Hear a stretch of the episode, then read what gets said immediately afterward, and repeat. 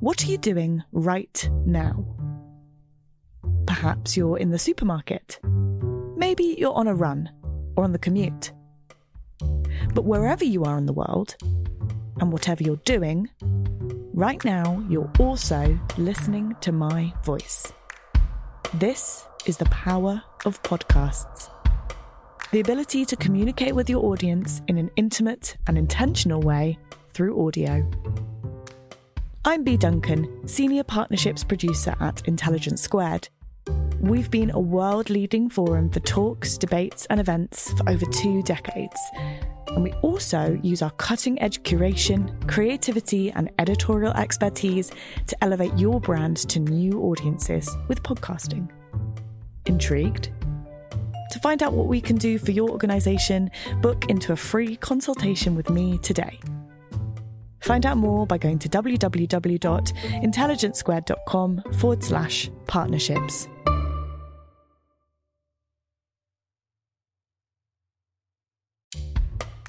Welcome to Intelligence Squared. I'm Connor Boyle. Our guest today is Esi Edugyan. The author joins us to discuss her latest book, a collection of non fiction writing, Out of the Sun Essays at the Crossroads of Race. Canadian novelist and writer Esi Edugyan's previous books have taken creative paths into complex subjects. They include 2014's Half Blood Blues, which used mid 20th century jazz musicians as its inspiration to highlight lost cultural narratives, and 2018's Washington Black, a historical tale tinged with fantasy, but one with its roots set in the brutal realities of the 19th century slave trade. The latter is now being adapted for an upcoming TV show and both books won Canada's Giller Prize, while also being shortlisted for the Man Booker Prize too. In her new book, Out of the Sun, Esi brings us a selection of non fiction writing, thought pieces reflecting on black identity within the arts throughout the past few centuries. The book's five essays visit the cultural landscapes of Canada and the US, plus locations across Europe, Africa, and Asia, while also reflecting on the author's own sense of place as a creative with an ongoing story. As she reflects in the book, who you are is not who others see. Our host today is the curator, art historian, writer, and presenter, Andrea Emelife. Here's Andrea with more.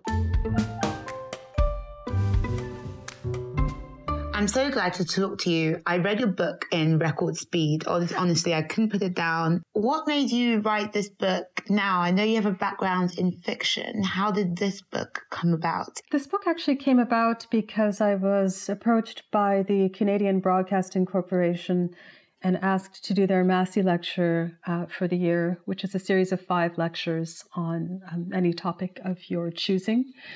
But, you know, understanding that I was a writer who wrote primarily um, about sort of hidden Black histories, I, you know, I, I understood that that would be the topic I would take on. And this project really allowed me to do that in a much more sort of, I guess, direct and sharpened way than in a novel. Um, you know, I could really tackle these marginalized histories, you know, that I probably wouldn't get to writing about in novel form simply because I won't, you know, live to be 200 and there are so many uh, to mm. write mm-hmm. about. You know, to do it in a very direct way, also in which I could kind of give my own perspective or, or opinion. Can you tell me a bit about your journey into writing? Yeah, I'm somebody who, uh, you know, as a as a child, I was a great reader. I read everything I could get my hands on. And, you know, when I was graduating, I guess from high school and knowing that I wanted to attend university, I had to settle on something to study. It was either going to be uh, visual arts or it was going to be writing. And, you know, simply because I think, I think I settled on writing because I had told my parents about my choices and, and I think they were a little bit alarmed, uh, but they were reassured. My parents were too. Yeah. art history. African parents still love art history as a choice. yeah, exactly. So, but you know, I think my mother was heartened by the idea, or she was she was at least maybe reassured a bit by the idea that I could study journalism uh, alongside mm. studying creative writing. And so I went into the writing program, which had this kind of journalism component. And I, I believe I took one journalism class, and that was it. Uh, I was, you know, I was done with that, and I was studying poetry uh, and, and, fiction and and um, playwriting, and and then that took over. What really struck home for me, which is also a part of the work I do and part of the Commission for Diversity in the Public Realm, which is a committee looking at democratizing public art, is looking at the past, and you talk so well about how confronting the past is vital. I wanted to ask you how you feel the best ways to articulate history to new generations can be forged in a time where there's so much discussion about how to expand history and how to look at the past in new ways. Yeah, I like that phrase that you just used, this idea of expanding history, because I think right now we seem to be going through a time where there's, you know, it, it's quite a contentious thing. People are very nervous about this idea of having what they viewed as, you know, established, settled histories kind of uprooted or, or uh, displaced. But I look at it as this idea of expanding our notions of stories or facts that we, you know, that we all know, but where we haven't kind of really looked at certain hidden aspects or or certain figures who who may be uh, featured in a story but aren't sort of collectively remembered socially. So it's it's something where, you know, I feel like this has been a very interesting time where we are having these conversations about stories that have been maybe uh, I guess sidelined uh, in favor of other narratives and you know, but I really do see it as an enlargement that these hidden histories of, of, figures who were, you know, perhaps figures of color, these are part of our collective idea of history, and, and we should be speaking about these people. I, I completely agree. And I kept thinking, especially in the first chapters of the book, of James Baldwin's quote, history is not the past, it's present. We carry our history with us. We are our history. Um, and it also made me think about how people think that in expanding history, we are turning away from historical narratives that have been more concrete, or we are erasing history, or we are forgetting history. What would you say to that argument? Because a lot of a lot of people defend, for example, um, keeping up contentious statues or not changing the curriculum with this argument. I mean, it, it's so fraught, isn't it?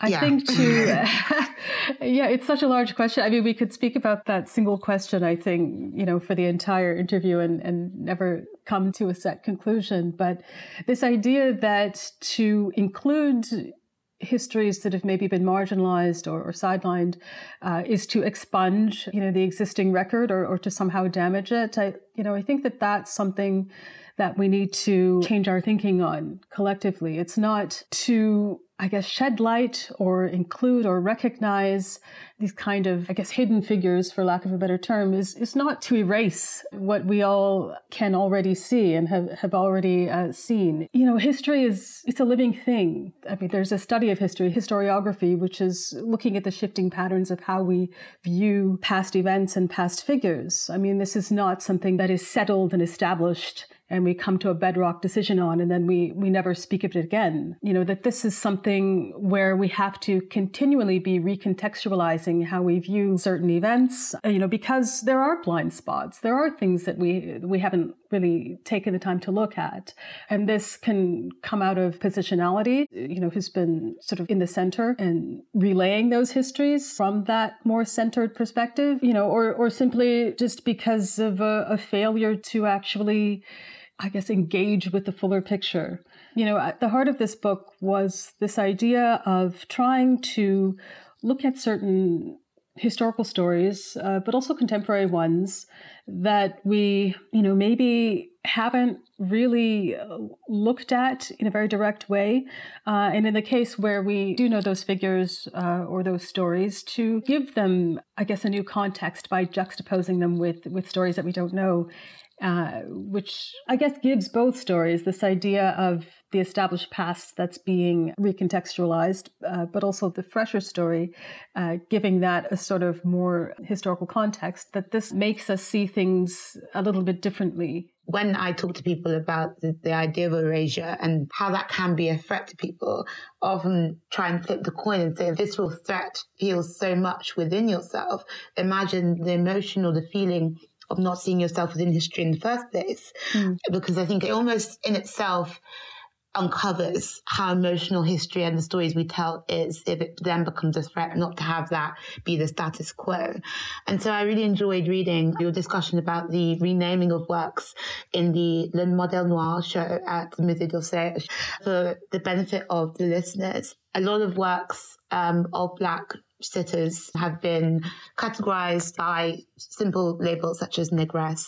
And in this exhibition, they changed that around. It was quite a radical thing. And in your discussion, you talk about whether it should be renamed permanently, whether we should have both titles, both labels, so that we can remember the ugliness of our time. And so, thinking a bit more broadly about this, I'm interested to hear your views on how that extends to other artworks, to contentious monuments, for example. How do we figure out what to remove or what to recontextualize? Even though removal in some cases is probably easier or better for the emotional well-being of people. You know, statuary seems like something rooted in the past, or you know, because we're not sort of always erecting in our current day uh, statuary to prominent figures. But there is something, you know, as you're moving through certain spaces to have these kind of bold figures looming over you as you're moving through, say, the central square of a given city, that's a very powerful thing. Um, and that's a very powerful statement. And, you know, I remember my partner, he did his graduate work in Charlottesville in Virginia, and we lived a bit of a distance from the campus. I lived there with him in the summertime, and we would take the bus from his apartment to downtown Charlottesville, and we would always pass by this statue standing very boldly, uh, looking sort of very upright and dignified. And they were surrounded by indigenous men who were on their knees, kind of looking pleadingly up mm. at them. And every time we passed it, we just felt just this profound shock and discomfort. And you know, we, we sort of started asking people about it. And, you know, this was about 15 years ago uh, before we were having deeper conversations about the removal of statuary. But it was very interesting. Like people had sort of just absorbed it. And I think because we came from abroad as Canadians, you know, we were very sensitive to it. But it sort of establishes a kind of narrative of dominance, right?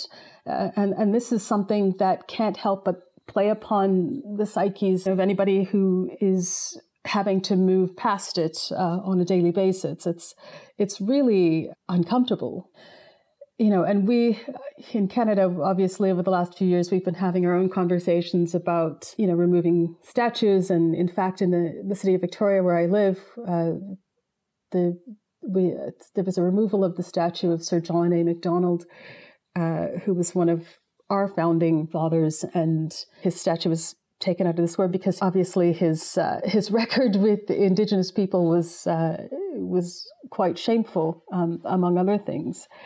Uh, but as I discuss in the essays, in terms of uh, how do we approach art that has labels that maybe to a contemporary ear they're just offensive to us you know it's it's very difficult. There are just so many different responses that we could have to this. So one of them would be to keep the statue of for instance sir john a macdonald uh, standing but erect a kind of plaque or, or something on it uh, that explains the contentiousness of his perspective you know because it's very it's a very difficult thing. You know he was so central to the founding of the nation of canada uh, that this was somebody who was so central that it seems you know it's a difficult thing to sort of say we're going to expunge this person entirely uh, you know from the record. Uh, and and so you know but I, I really don't feel that we can just leave these statues to stand without some kind of recontextualization so you know that was that was one thought. Another thing that occurs to me and that i was sort of discussing with somebody was a kind of counter statuary. Uh, so to erect the statue of a marginalized figure whose history we, we don't know much about, perhaps a figure of color, uh, somewhere within the vicinity of the statue, uh, and and have that stand as a kind of, I guess, enlargement of our you know, our sense of history from that era. You know, I'm, I'm, giving a very long, fulsome answer, which I tend to do, so you can stop me anytime. But one of the things that I was so interested in when I spent some time uh, living in Europe, and a bit of my time was spent living in Budapest, I just remember, you know, traveling with a friend outside of Budapest to I think it was called Statue Park. I could be wrong. But it was basically a kind of resting place for all of the statuary that had been erected uh, during the Stalinist era uh, which had been pulled down and then carted outside of the city and then put into this park where you could go and view all of these just, you know, statues of uh, all of these Stalinist figures, but, you know, within a certain context. And so they weren't destroyed, but they were recontextualized and, and it gave you a real sense of the era and, and also what the city would have looked like you know, maybe dominated by all of these very uh, dramatic statues, but, you know, they weren't left to stand. And to me, it was a real history lesson getting to go to Statue Park and, and walking through it and having that sense of history. So I thought, well, maybe that's something that other societies can consider is, is if you're going to remove the statuary, is, is putting it in a place where it's recontextualized. And that could even be maybe not an art museum, but just within a, a sort of historical. Yeah, exactly. There was something really interesting that you wrote in your book when you were discussing about going through the museum when you were a child, I think, and not really seeing yourself within it. Um, something that I had as well growing up. But again, it's these ideas about how to expand obviously within the general sense in terms of the public realm, in terms of curriculum, but also there's something very political in what you see and what you don't see and how history is articulated that way. And again, in the same chapter, I think it is the Kehinde Wiley I'm thinking about and how he is in the most bombastic and um, powerful way reclaiming the black image in a very traditional um, sense I, I, would love to hear more about your thoughts about Kehinde Wiley and why you use him as an example. I mean, he is a great example of it. There's a great show in the National Gallery currently.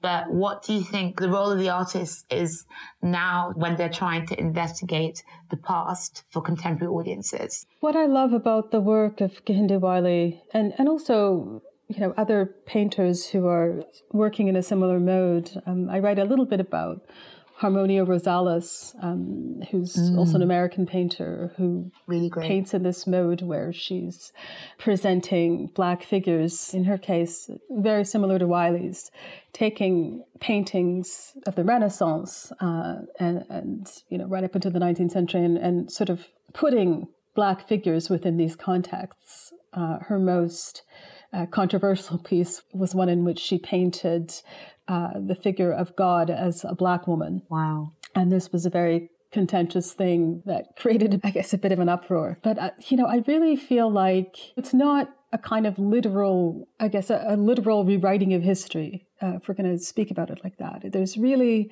this sort of works in the realm of supposition and, and also in shattering um, our ideas of, of blackness of, at that time, or even in just getting us to think about the improbability of certain images. And then that sort of forcing us to think of, well, what were Black lives like at that time, in that era, in this nation?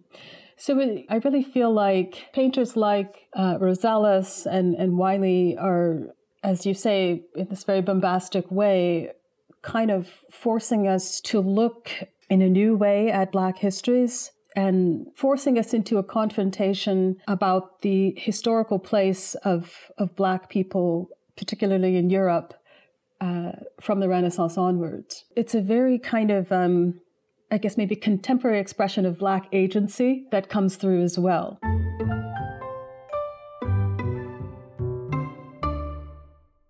Sponsoring the show for this episode is Marquee TV. Marquee TV is a streaming service with a difference. It's bringing you the top tier of performing arts straight into your living room or onto your device. So think dance, theatre, music, anything you might find in the West End, Broadway, or maybe a cool little experimental space too, but saving you the cost of a few tickets as well. I've got happily a bit lost in their vast library of performances, exclusive interviews, and behind the scenes content. Choreographer Jonathan Watkins' interpretation of George Orwell's classic 1984 was pretty cool, and I love the dance piece Sutra, inspired by the skills of Buddhist Shaolin monks. And we've got a special treat for our listeners. Marquee TV offers three months of access for just 99 cents. That's right, three months for only 99 cents. With the code SQUARED, simply visit marquee.tv and use the promo code SQUARED to dive into the world of arts like never before. Bring the arts home with Marquee TV. Why do you think it's taken so long for us to get to a point when, you know, for example, National Gallery can have Kehinde Wiley, or when, you know, I remember going to the Tate and seeing Lynette Yiadom-Boakye's work and having people say, oh, it's so great to have, you know, an entire gallery full of black faces just living, not being, you know, not enrolled in the Magi or of the slave, just, you know, living life. What has changed, in your opinion, in recent years where these sorts of exhibitions can happen or these artists are becoming more celebrated or we are more, I guess, ready to see Black histories and investigate them. What has the shift really been? Um, I'm currently in the mode of curating an exhibition about Black women in visual culture, and I'm struggling to find a great historical precedent of many exhibitions like this. And as a young historian, I find that perhaps alarming, but obviously there's a, a, legacy of othering, but I'd like to hear your opinion about what is happening in the current moment and why people are more receptive to hearing and exploring these stories more. You know, I would love to hear your perspective on that uh, because you are somebody who's very much rooted in art history and curation, and and so I would like to hear, you know, what you think has changed. You know, I certainly think this sort of global. Uh, Mm, I guess, for lack of a better word, reckoning, although I don't know that that's quite accurate, but a, a global reckoning on race and it's kind of global convulsion that we all sort of awoke to after the death of George Floyd. You know, I feel like people were very interested to know more intimately about Black lives and Black histories. And so I think there is that. You know, I think we, we might be finding ourselves in a place of backlash in certain ways right now. But I do feel like that was something that very much uh, broke open this discussion about uh, Black visibility uh, and and wanting to know more about Black writers and you know Black artists. But maybe you can speak more about that in a contemporary sense, just what you're seeing and what you think. Um, I was thinking as you were talking, yeah, a couple of things crossed my mind. Kind of when I was reading about Dido mm. in the in the who you discussed in the book, um, and I remember seeing a picture in a museum once. I think it's the National Portrait Gallery. I have to double check. But wondering why there wasn't as much focus then. And I think I was just before I was studying art history and wondering why it was, you know, presented on the wall, but it wasn't given much focus. I think there's been a widespread nervousness about exploring these histories because I guess it also just means that you have to explore a lot of other things which are uncomfortable.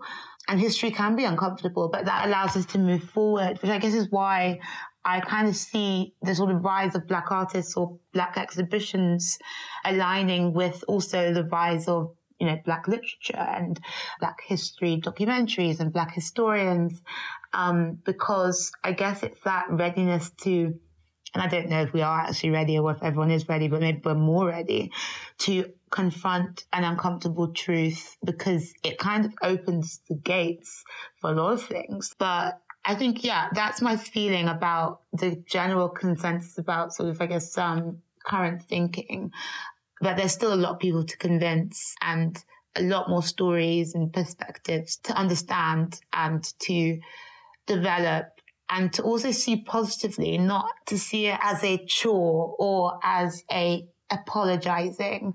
It should be seen as a curiosity because isn't it exciting that there's this whole world of art and of literature and of history that we just haven't been paying attention to. And I guess that's probably why I rushed through your book so quickly because there was so much you know, perspectives that I hadn't thought of, like the, you know, thinking about ghost stories and how, you know, the stories that we are told are even not marginalized, but even uh, sort of uh, cut or put into a box. We're not. There is no expansiveness even even in that um, sense. In fact, it'd be great to think about and to discuss that chapter and why you put that in because when I stumbled across that, I was quite surprised but really enjoyed it. Yeah. Um, and just to pick up on something that you mentioned, though, you know, I think this idea of this, you know, this interest in, um, you know, in seeing these Black histories and, and you know, Black art, um, Black writing, I, you know, I think that I think it's absolutely apt what you've what you've said.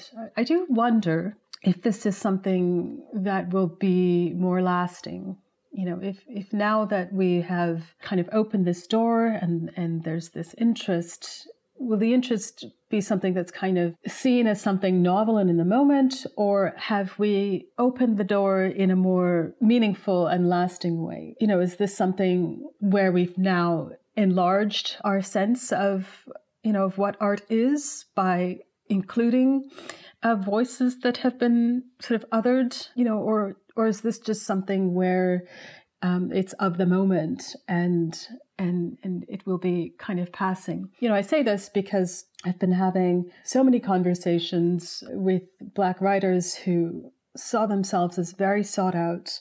Um, you know, in 2020, that suddenly they had sort of these platforms to to speak, but who are finding themselves, you know, in 2022 uh, as as not being sort of as as sought out. The interest is, you know, is they felt was not sort of as as lasting, and so you you know you already kind of, that's really quick. Yeah, it is. that's wow. I had I would never have thought that. That's interesting. yeah, and and I think you mentioned this idea of of the discomfort. You know that is attendant with this project of of enlarging, um, you know, enlarging our sense of, of I guess, history uh, and yeah. and also our artists. And and I think that I think that that's absolutely it. That's absolutely where this this kind of turning away begins to happen is because there is that discomfort of being made to confront kind of less savory parts of of one's history that that maybe you know were were sort of uh, shoved into a, a dark corner or or remained unaired until now or that that you know one didn't have to confront. One knew that that you know that it was there but one didn't have to look uh, directly at it. Um, and so you know so i think there is a lot of discomfort inherent in that. And and so i think you know we can see in some respects a kind of turning away. But to i mean to talk about the the ghost stories that that you brought up, you know, I think for me it was just interesting to to think about ghost stories as being sort of a kind of secret history of any kind of given region or even within a city.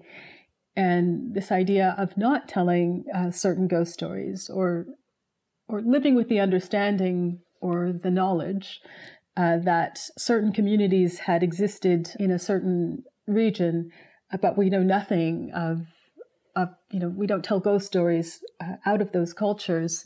You know that was very interesting to me. And it was you know yet another kind of way that we're sort of marginalizing in this case kind of secret histories. Uh, you know what does that say about history as a whole if these are these are voices that we're or these are stories that we're not uh, looking directly at I found it fascinating to think that there's so many different strands of the human experience that can be expanded. And reading about those ghost stories, I started thinking about stories that my mother would have told me. Um, my mother's Nigerian.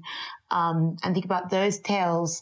And I actually asked her to send me some of them because I want to remember them because I hadn't thought about them since then, um, because even though I am Nigerian, I'm very much British.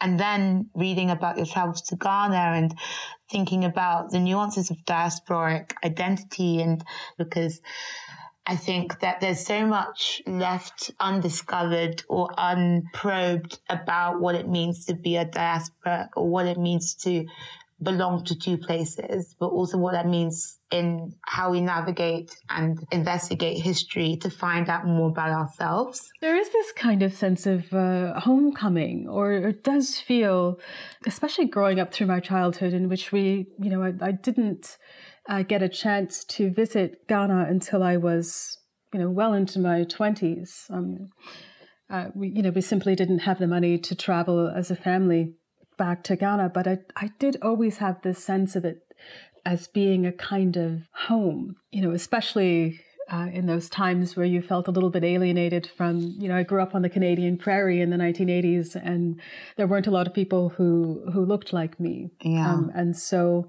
you know, to have this sense of, you know, well across, you know, so many miles away, there is this kind of ancestral home in which, you know, I might uh, visit and, and feel at ease that this was something that was very powerful to me.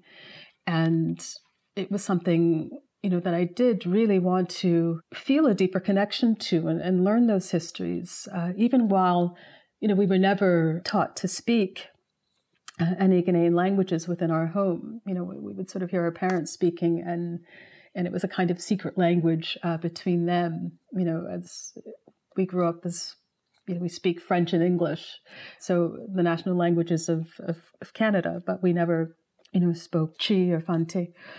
And so, but we, you know, we still had this intense connection to this place that was, you know, almost a place of the imagination. You could kind of uh, imbue it with, I guess, with your own sense of of uh, whatever it is you wanted it to be. And so to to actually travel there and you know to to feel in some sense in, in a lot of ways profoundly at home because there was so much that was just you know instantly recognizable you know about the cultures you know whether it was the food or the language or the clothing and to feel very much you know, connected to those things, uh, there was also a kind of, I guess, sense of alienation or unrootedness. And, and there were ways in which we were constantly being told, uh, not in words, but being told by the locals that, you know, we were not, in fact, of them. You know, we weren't we weren't actual Ghanaians. And so there was this kind of sense of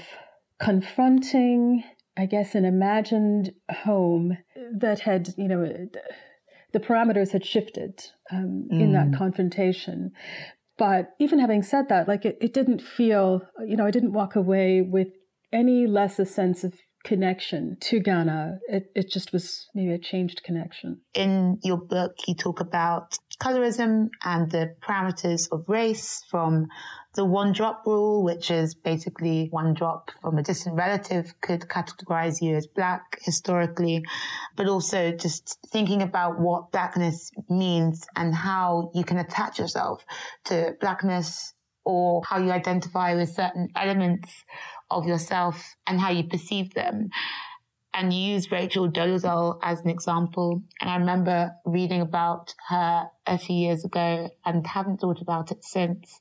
But you spoke quite interestingly about the idea of transracialism and how that idea in itself is interesting and confusing because we talk so much about transgenderism and we are very much for that, or at least I am, and most people that I know can understand that experience. And yet, transracialism, or the case of Rachel Dolezal, had a lot of discomfort with people, which I very much understand. I'd be interested to see if your opinion has changed or if it's developed since then, because I think that that idea is something that will constantly evolve, or at least my opinion will constantly evolve because it's so attached to how we as humanity shift and see the world. Yeah, I agree. I mean, we're constantly, I guess, reestablishing our relationship to certain fixed ideas that we have. I mean, this idea of, I guess, transracialism, you know, I understand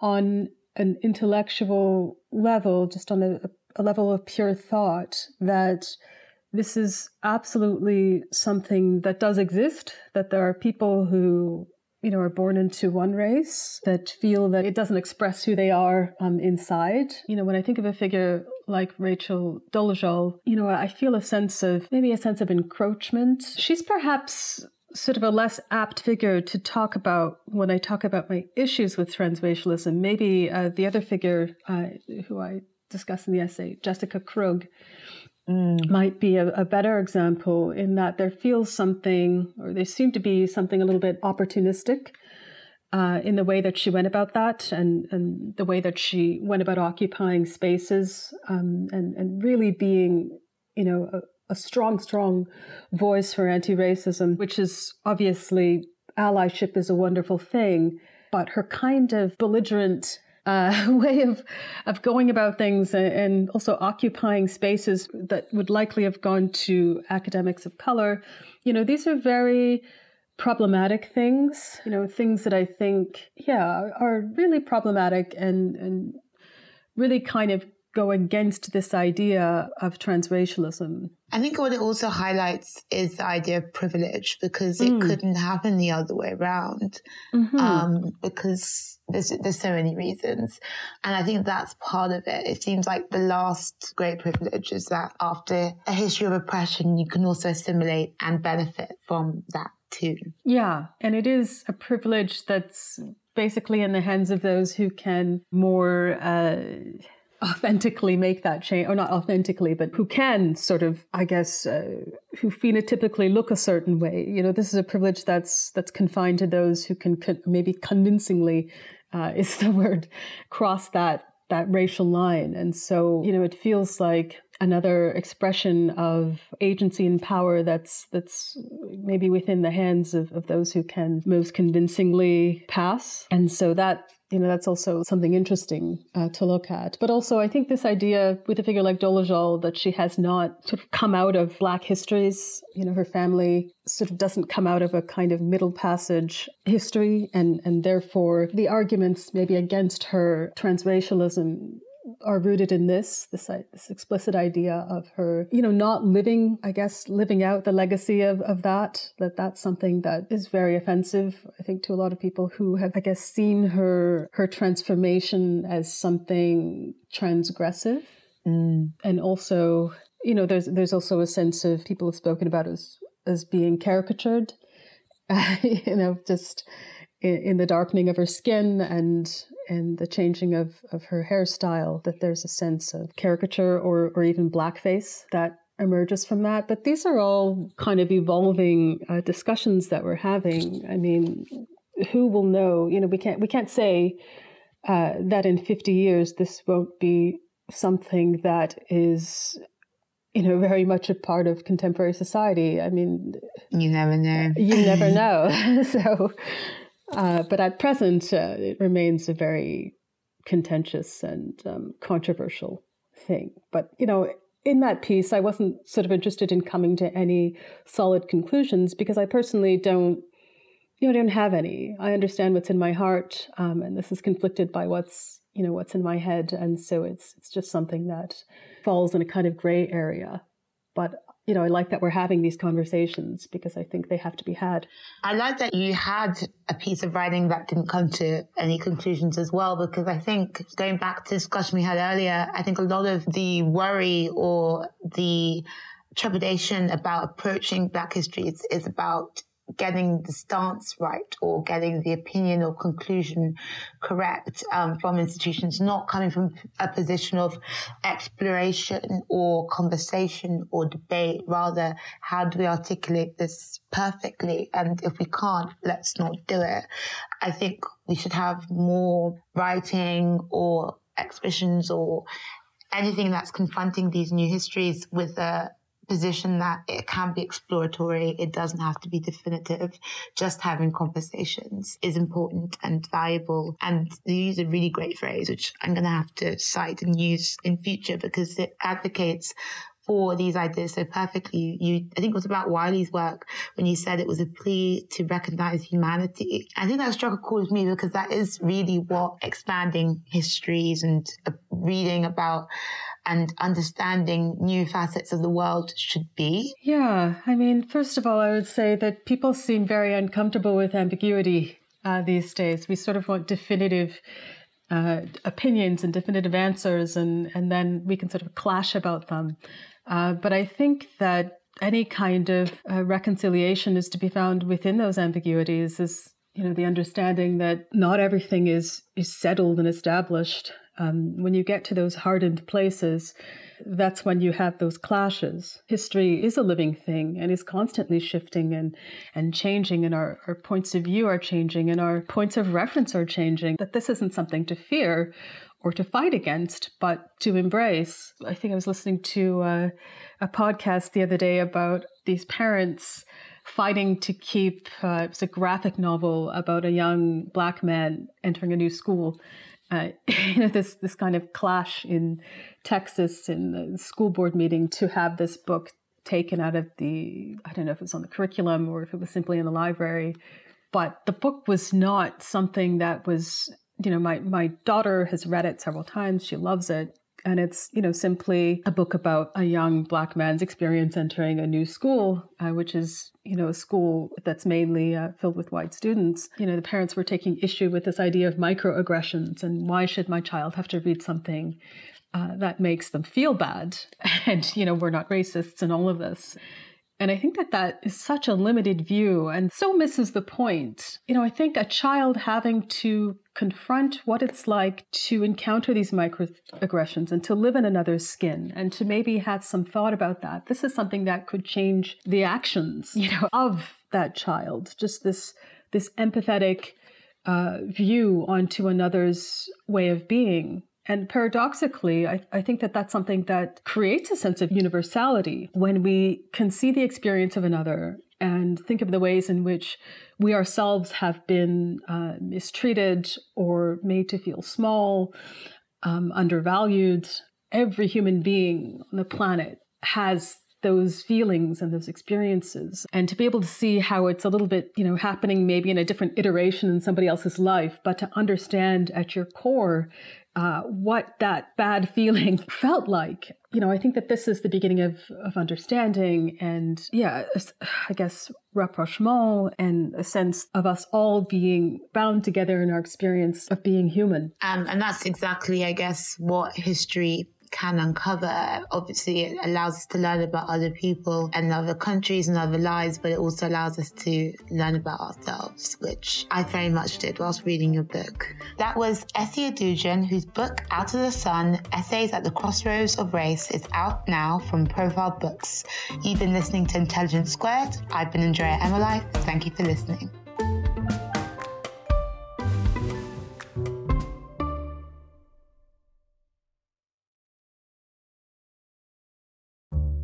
You doing right now? Perhaps you're in the supermarket. Maybe you're on a run or on the commute. But wherever you are in the world, and whatever you're doing, right now you're also listening to my voice. This is the power of podcasts. The ability to communicate with your audience in an intimate and intentional way through audio. I'm Bea Duncan, Senior Partnerships Producer at Intelligence Squared. We've been a world leading forum for talks, debates, and events for over two decades. And we also use our cutting edge curation, creativity, and editorial expertise to elevate your brand to new audiences with podcasting. Intrigued? To find out what we can do for your organisation, book into a free consultation with me today. Find out more by going to www.intelligencesquared.com forward slash partnerships.